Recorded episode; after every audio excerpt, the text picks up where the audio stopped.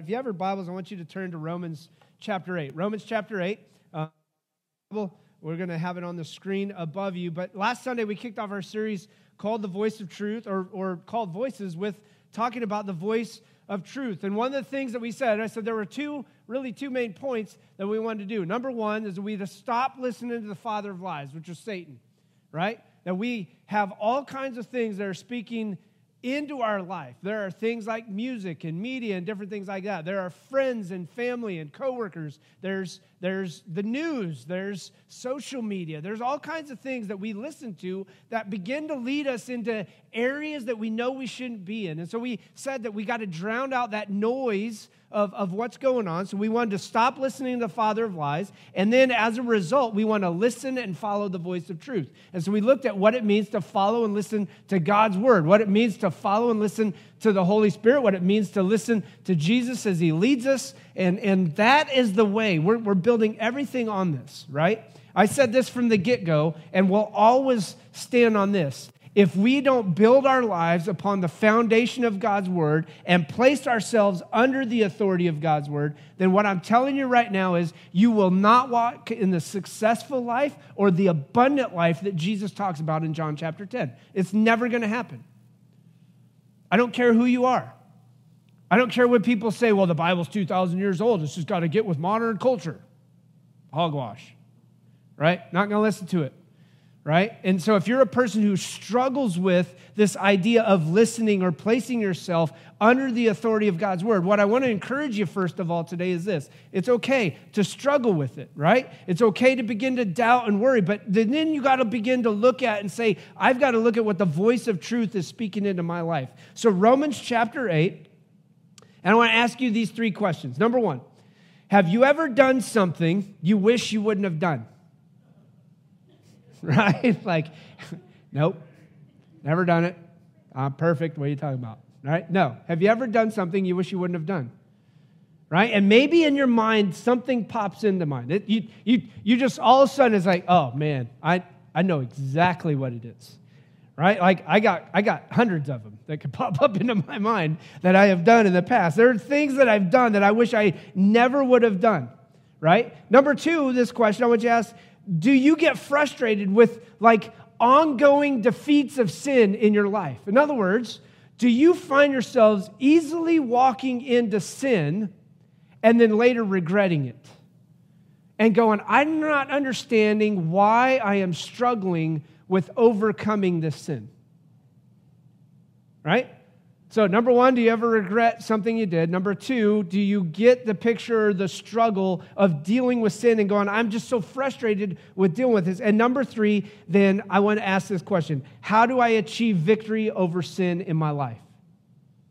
How can I achieve, or how as believers do we achieve victory over sin? And I believe that Paul gives us that answer from Romans chapter 8. So we're going to jump into Romans chapter 8. We're going to read that section, but I want to remind you about this. Proverbs chapter 14, verse 12 said this, and we started this off last week, right?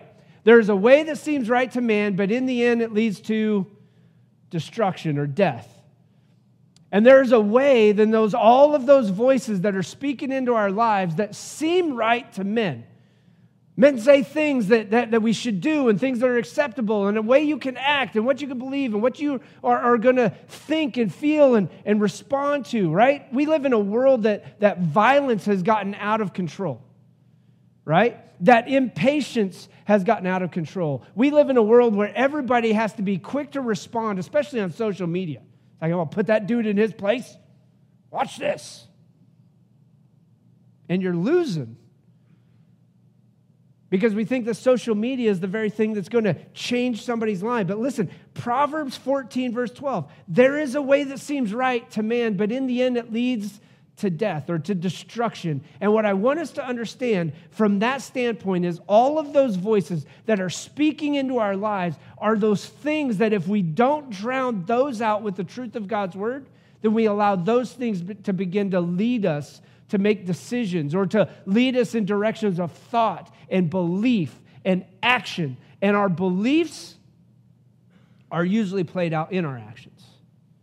So, in chapter 8 of Paul, basically of Romans chapter 8, Paul describes this life, or the life of individuals without the power of the Holy Spirit, and then those who have the Holy Spirit, right? In Romans chapter 7, I call it the do-do chapter, and I'm not talking about, it's where Paul says, the things I want to do, I don't do, but the things I do, it's like, he's like, I don't know, I'm trying to get this balance of sin. As a matter of fact, if you follow along with me, Romans chapter 7, I'm just going to read this real quick before we jump into Romans chapter 8. He says in verse 17, "It is no longer I myself who do it, but it is sin living in me. I know that nothing good lives in me, that is, in my sin nature, for I have the desire to do what is good, but I cannot carry out. For what I do is not the good I want to do, no, the evil I do not want to do. This I keep on doing. Now, if I do what I do not want to do, it is no longer I who do it, but it is the sin living in me that does it." So there's this preface of what Paul's saying of, listen, there is a war that's going on in your life. There is a battle that goes on in your life between sin and the Spirit. Now, here's the thing we have to begin to understand. And we're going to jump in, we're going to unpack that here in a little bit. But if you are a person who does not have a relationship with Jesus, has never acknowledged that Jesus died on the cross, you don't believe that, you have not acknowledged it, then there is a statement in the Bible that is very clear. That is, you don't have the Spirit. And we're going to unpack that here in just a second and see what that means in my life. Right? So listen to what he says he just says, I struggle with what's going on. And then in verse 23 of chapter 7, he says, I see another law at work in me, or in the members of my body, and it's waging war against the law of my mind, and it's making me a prisoner of the law of sin at work within my members. In other words, what Paul's saying is that when I continue to walk down the road of sin, what I find myself being caught up in is that I continue over and over and over to do what I know I shouldn't be doing in the first place. That's the result of the Holy Spirit working in our lives, is that the Holy Spirit begins to convict. He begins to correct. And what he's using is the truth of God's word to do that. He's going to call you on the carpet because you know the good things you should do, but yet deep down inside, you're not going to do them. That's just called rebellion. But listen to what he says. I'm going to start in verse 8. This is what Paul says, Romans to the church at Rome. He says, therefore, there is now no what? Condemnation. Keep that in mind. There is now no condemnation for those who are in Christ Jesus. Because through Christ Jesus, listen, the law of the Spirit of life, that's the Holy Spirit who gives us the abundant life Jesus offered or promised, the law of the Spirit of life set me free from the law of sin and death. For what the law was powerless to do in that it was weakened by the sinful nature, God did by sending his own son, listen, in the likeness of sinful man to be a sin offering. That's what we talked about last week, right? Jesus' death on the cross was the payment for the sins of mankind, and that was the sin offering that God made by sending his son to die on the cross so that, listen, we could be bought, we could be purchased, we could be redeemed by the blood of the Lamb and have a life that Jesus offers us. So he lays that out. He sends his own son in the likeness of sinful man to be a sin offering. And listen, so he condemned, right? What does he condemn? What? He condemns the sin. Listen to what happens. And so he condemned sin in sinful man in order that the righteous requirements of the law might be fully met in us who do not live according to the sinful nature, but according to the Spirit. I'm going to pause right there, and we're going to unpack this in a very simple way for all of us to kind of understand these first four verses. Listen, the Holy Spirit, this is the thing I want you to remember today, if you remember anything else. The Holy Spirit is the source of divine power for sanctification. Now, for some of you who are like, you're what? Huh? Listen, bro, you're talking to a bunch of people who didn't go to college, right? All right? Maybe you did, maybe you did. I don't know. But listen, the Holy Spirit is the source of divine power for sanctification and, listen, and the secret for spiritual victory in my daily life. In other words, if I want to have a successful relationship and I want to walk in obedience to the Lord, then I have to understand the power of the Holy Spirit and what he's doing in my life. What we see from the beginning of Scripture is that God creates through his word, which is the Son, and the Spirit was evident right at the beginning because it was hovering over the waters. So we see the Father, Son, and Spirit at the beginning of time. We see in Colossians chapter 1 that Jesus is the Word. He is the one who spoke all things into existence, that the Spirit was there. But I want us to understand that the Holy Spirit is the source of divine power for sanctification. Now, the reason why I bring up sanctification, this is a word that most people are going, what are you talking about? But I want you to know that sanctification is a word that we have to understand as believers. Sanctification is the ongoing work of God in my life where he convicts, he calls out, he corrects, and he trains me through the power of his word. In other words, what he does is when I spend my time in the word and I begin to see what's going on, then the Spirit begins to correct in me or call me out for things that I know I'm doing that are wrong. That is called sanctification. If I could use it in a better term, it would kind of be this idea. If you were to take yourself, throw yourself into the washing machine, and constantly be washed, it's the idea of God constantly working in your life to clean you, to cleanse you, and to sanctify you. Now, I've got to clarify a couple of things. Number one, we are justified first by Christ. That's his death. He justifies us. But sanctification is a secondary thing that takes place where he is continually working in us to change us, to make us to be more like him, so that we can understand that what we do and how we live is a reflection of God's glory, and it's to communicate the gospel of Jesus to everybody else. So that's the main point. The Holy Spirit is the source of divine power for sanctification and the secret for spiritual victory. All right? So, listen to this. I want us to see a couple of things. Number one is this, that there is no condemnation for those who are in Christ Jesus. Here's the big thing that we have to look at in these first four verses. Jesus is the one who delivers us from sin, so we're justified, what I just talked about. In other words, we're declared righteous, and we stand in his grace and not under his wrath, and as a result, we possess eternal life. That's a person who is justified. But the ongoing work of the Holy Spirit is also to sanctify us. He's called us out. We are to be holy because God is holy. You are a royal priesthood, a holy nation. Is literally what he's saying is, listen, there are some things in your life in the midst of you that's going on that you got to get past. And Paul describes his struggle with sin, which I believe that all of us could sit back and go, yeah. So when I ask that question, have you ever done something you wish you wouldn't have done? Or maybe you're a repeat offender to a certain extent, right? There's some sin that you can't get over, and you're like, I'm not understanding why I'm not getting any victory over this area of my life. And I believe wholeheartedly that the reality is this. Most of the time, we give the voice that speaks the loudest. We give that authority. And so I use this because I don't have a bullhorn, right? So I got a parking cone. But we listen to everything else, right? It's like social media. We let social media tell us what to believe. Or maybe it's the news, right? The news is going to speak truth because we all know they tell you the truth, right? Everything they say. If you believe that, I'm a French model. Bonjour. I look really stupid. But I also want us to see this, right? We listen to our friends who aren't believers, who don't follow Jesus. And they tell us, man, you know what? You really got to get with the times because things have changed. And the way you act and what you believe really matters. And that's true. Because the way you act and what you believe does matter.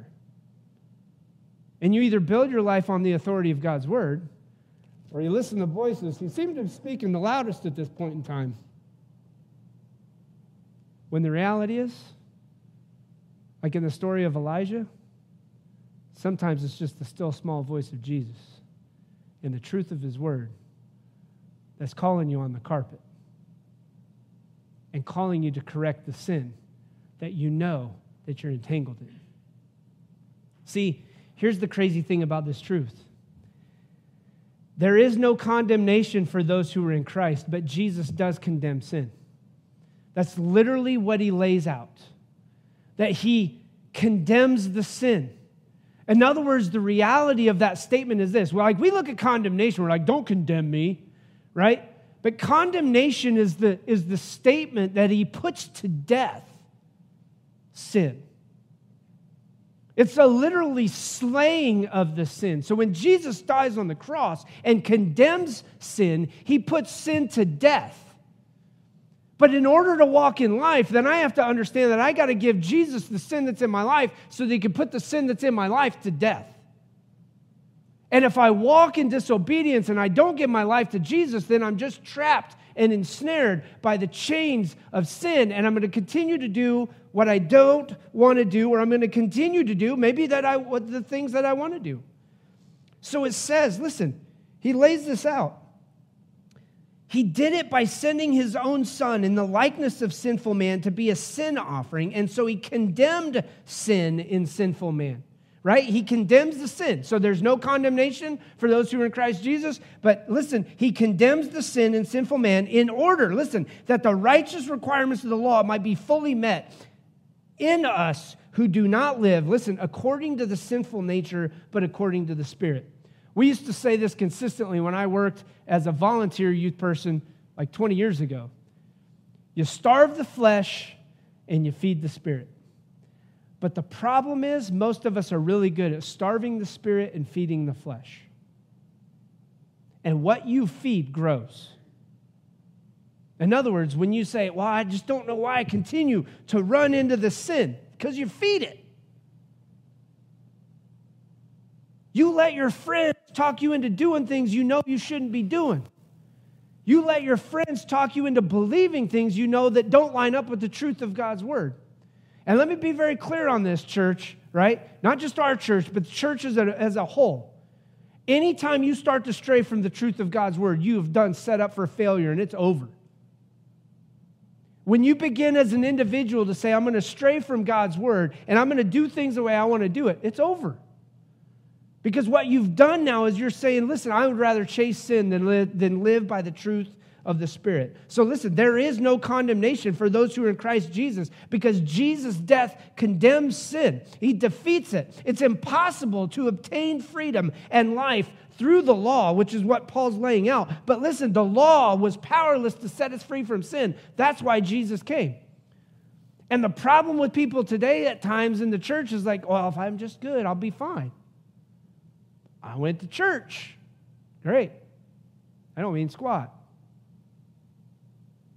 Right? As a believer in Jesus, I want to be involved in the church. I need to be involved in the bride, what we call the bride of Christ. In other words, I need to be connected to the body of believers so that I can grow, so I can have strong relationships, so that when I deal with the sin that so easily oftentimes entangles, I can go to somebody and go, man, I need some help. I need somebody who's going to call me out, who's going to hold me up, who's going to hold me accountable. Listen, there's no condemnation for those who are in Christ Jesus. The provision, listen, the provision of victory from the power of sin is through the death of Jesus. He is the one who provides the victory over our sin. But listen, experiencing it in our daily lives comes through the controlling power of the Holy Spirit. If I want to walk in the victory that Jesus is talking about, then I have to be controlled by the power of the Spirit. So follow along in verses 5 and following. He says this, Romans chapter 8. Those who live according to the sinful nature have their mind set on what? What the nature desires. But those who live in accordance with the Spirit have their mind set on what the Spirit desires. The mind of sinful man is what? Death. But the mind controlled by the Spirit is life and peace. The sinful mind, listen, is hostile to God. It does not submit to God's law, nor can it do so. Those controlled by the sinful nature, listen to what he says, cannot please God. But you, however, are controlled not by the sinful nature, but by the Spirit, if the Spirit of God lives in you. And if anyone does not have the Spirit of Christ, he does not belong to Christ. But if Christ is in you, your body is dead because of sin, yet your spirit is alive because of righteousness. And if the spirit of him who raised Jesus from the dead is living in you, then he who raised Christ from the dead will also give life to your immortal bodies through his spirit who lives in you. So here's what I want to do. The last two statements I want to kind of make to unpack the finality of this text to a certain extent, right? Number two is this. We said, number one, there's no condemnation for those who are in Christ. Number two, there is a battle that is taking place in your life, in my life, in the lives of the church, in the lives of people around the world. There is a battle that takes place every moment of every day. And it's the battle between sin and the Spirit. It's the battle between flesh and the Spirit. See, listen to what he says. Those who live according to the sinful nature have their mind set on what? The what? On what? On what that nature desires. Here's the reason why I believe we struggle with sin so often. And it's not, listen, and please hear me out when I say this too. It's not that, I'm blood-bought, I've been purchased by Jesus, I'm following the Spirit, and I'm never going to sin again. This is not what we're kind of really talking about. Yes, there is that nature, right? We want to make sure that we're walking in holiness. But listen, this is like willful disobedience and disregard for listening to the Holy Spirit. And there is a battle. And this is where the kicker begins to take place, because this is when he begins to separate what we want to call the sheep from the goats, right? Or the wheat from the chaff. Jesus is bringing out some statements for us to understand what truth is. And he says this, those who live according to the sinful nature have their mind set on what that nature desires. The reason we so often give in to sin so easily is because our mind says, that's what I need. That's what I want. That's got to be the thing that fulfills me, that brings me value and purpose. That's the very thing that is going to show who I am and what I stand for and what I believe and everything else. And listen, when we give into that nature, what we begin to do is we begin to crave those things consistently. So he says, those who have that or who set their minds on those things, that's the very thing that they're going to do. But those who live in accordance with the Spirit have their mind set on what the Spirit desires. So my question when it comes to this idea of sin and asking you this question is, do you desire to have the Spirit actually help you defeat the sin that you're so easily entangled in? Or is it easier to just say, nah, I'm just going to hold on? See, those who live according to the flesh have their mind set on what the flesh desires, but those who live according to the Spirit align themselves under God's word. Listen, it's this idea of this. It's a habitual pattern of thinking about and doing things we shouldn't think about or do because we let the sinful nature have the seat of authority in our lives. And when that sinful nature has the seat of authority, it's just like what I talked about there. We allow the sinful nature, right? So we talk about outside voices, but deep down inside, sometimes that sinful nature is the very thing right here that we're letting speak the loudest into us. Go ahead and do it. Everybody else is doing it. You don't believe like that. Nobody wants you to believe like that. When God does want you to believe like that. God wants you to align your lives under the authority of God's word. See, we let outside voices speak falsehood, and we let these lies into our lives rather than listening to the voice of truth. So listen to what he says. I want us to see this. There's this battle taking place. And I want to see three things real quick of what happens. The mind of sinful man, listen to what he says. The mind of sinful man, verse 6, is what? Death. The mind of sinful man is death. And then he goes on and he says this. He gives us three statements about the sinful mind. Number one, the sinful mind is hostile to God. I want you to get that statement. When I say hostile, if I was to say we got a hostile out on the front porch, what are you thinking? The minute you hear somebody who's hostile, you have somebody who is out to get you, who is out to destroy you. Somebody who is willing to hurt you at all costs. So listen to what I said. The mind of sinful man, number one, leads to death. Number two, is hostile to God. Do you get what it's trying to do? It's trying to destroy God. It's trying to work against God. The mind of a sinful man is going to work in that direction. And not only does it say, is he hostile to God? Number two, it says it does not submit to God's law, nor can it do so. In other words, it's going to sit back and go, yeah, I don't believe that. That's great that the Bible says that. I don't believe it. If God's standard is that way, then I'm not going to align my life with it. Not going to happen. And there's no way it can. The reason it can is because it's hostile toward God, number one. It's caught in death, and it's going to work against it. So not only is it hostile toward God, not only does it not submit to God's law, but listen, it's also, it says this straight out, those controlled by the sinful nature cannot please God. So when I am caught consistently walking into disobedience and I allow my mind and the voices both inside and outside my life that are not aligned with the truth of Scripture, then what I begin to do is I begin to work as an enemy of God. And I can't please God. It's not going to benefit my life because it's only going to lead me to death.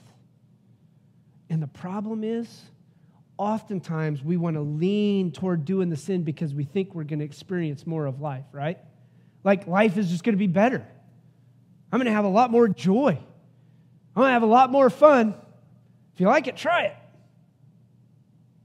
When the truth of the matter is, the sinful mind leads us in a direction that we never want to go or shouldn't want to go. See, the sinful nature and the indwelling spirit are in constant conflict. Galatians chapter 5, verse 16 and 17 says this, "So I say, walk by the Spirit, and you will not gratify the desires of the flesh. For the flesh desires what is contrary to the Spirit, and the Spirit what is contrary to the flesh. They're in conflict with each other, so that you are not to do whatever you want." See, there was this reality that people thought, oh, great, Jesus died on the cross. I get to go and have fun, right?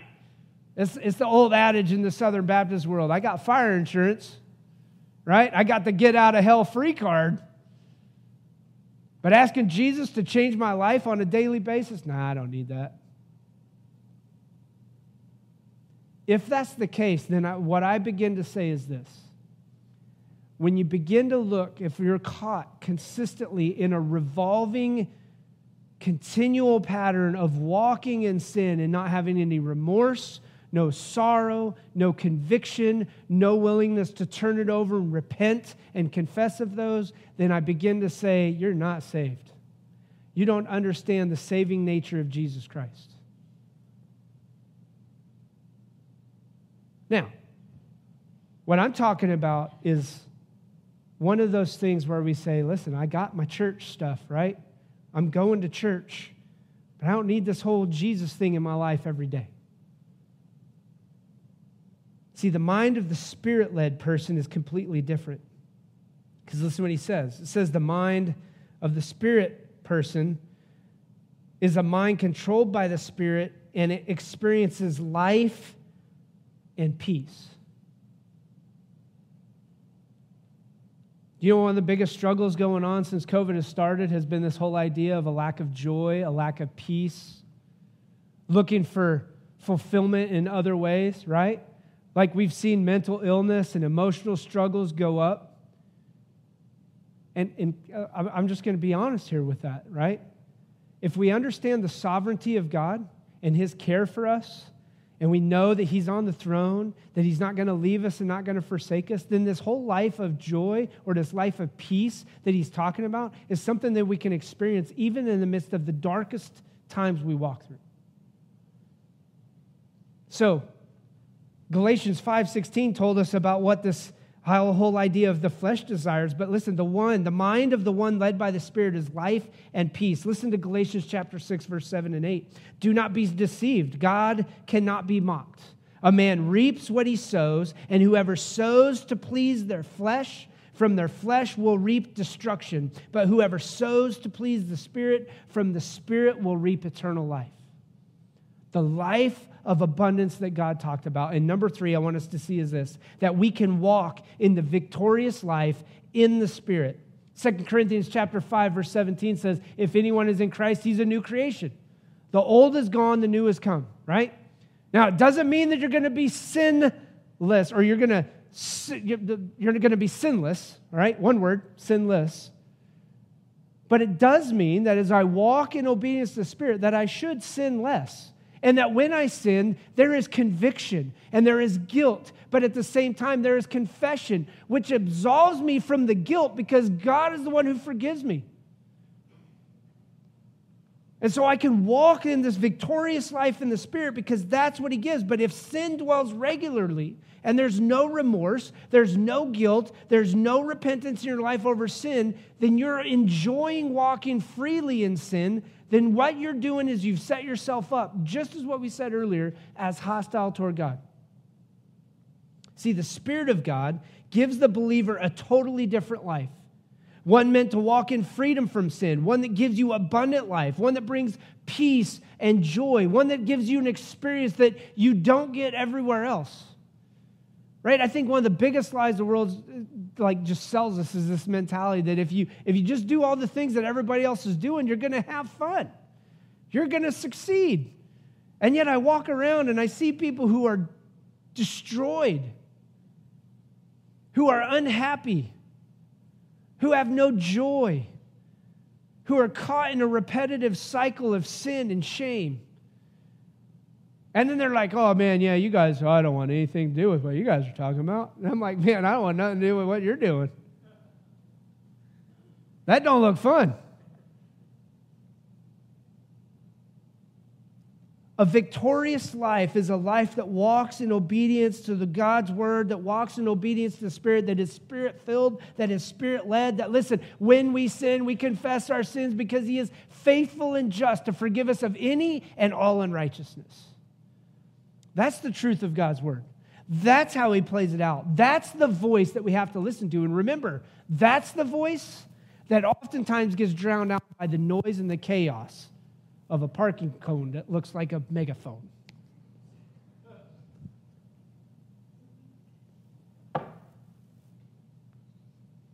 Do you want to experience a victorious life? Listen to what Paul says, and I want to wrap up with this. I'm going to close, actually, with this. You, however, are not controlled by the sinful nature, but by the Spirit, if the Spirit of God lives in you. And if anyone does not have the Spirit of Christ, he does not belong to Christ. But if Christ is in you, then your body is dead because of sin, yet your spirit is alive because of righteousness. And if the Spirit of Him who raised Jesus from the dead is living in you, He who raised Christ from the dead will also give life to your mortal bodies through His Spirit who lives in you. You want to experience life, the victorious life that Jesus talks about? Then we stand on the truth of God's word. That when He convicts us of sin, that we correct that. And listen, some of that is going to be life-altering and life-changing. Romans chapter 6, if you were to flip over one more page, says this, in the same way, count yourselves dead to sin, but alive to God in Christ Jesus. And then he says this, therefore do not let sin reign in your mortal body so that you obey its evil desires. Therefore do not let sin reign. Do not let it to obey its evil desires. Do not offer parts of your body to sin as instruments of wickedness. And that whole idea where we talked about this battle, that whole idea in that word where it says instruments of wickedness is an idea as a weapon of wickedness. He says, don't offer your bodies as a weapon of wickedness, but rather offer your body as a, listen, instrument or weapon of righteousness.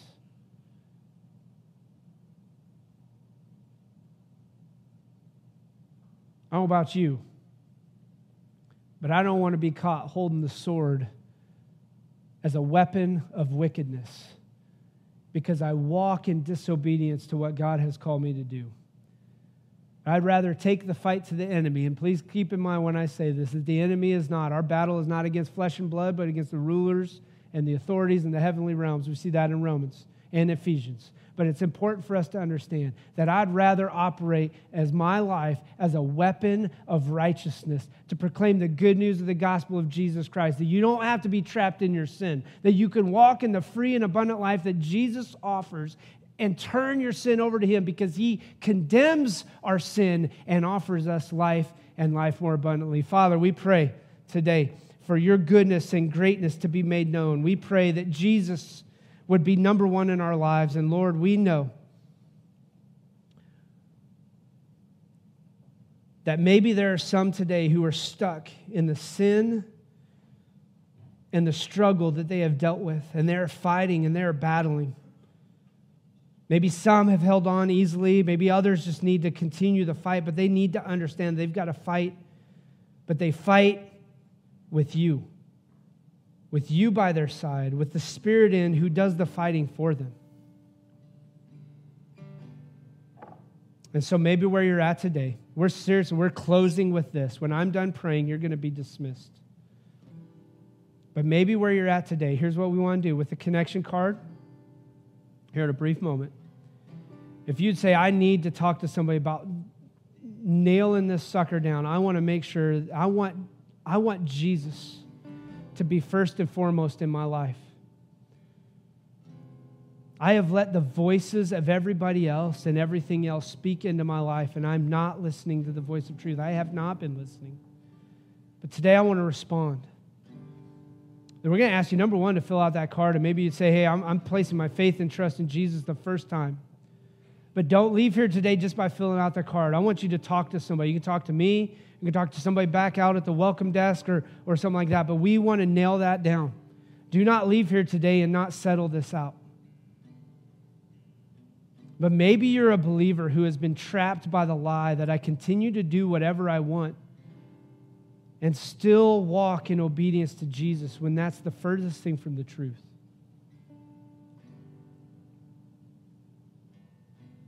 Maybe you just need to confess that and turn it over to him so you can experience the abundant life that Jesus talks about.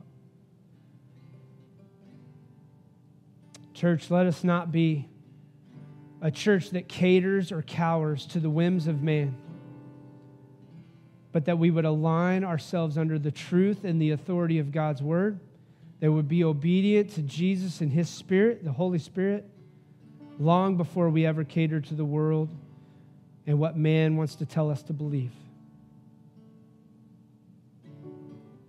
Jesus, you are the author and perfecter of our faith, and you hold everything in control.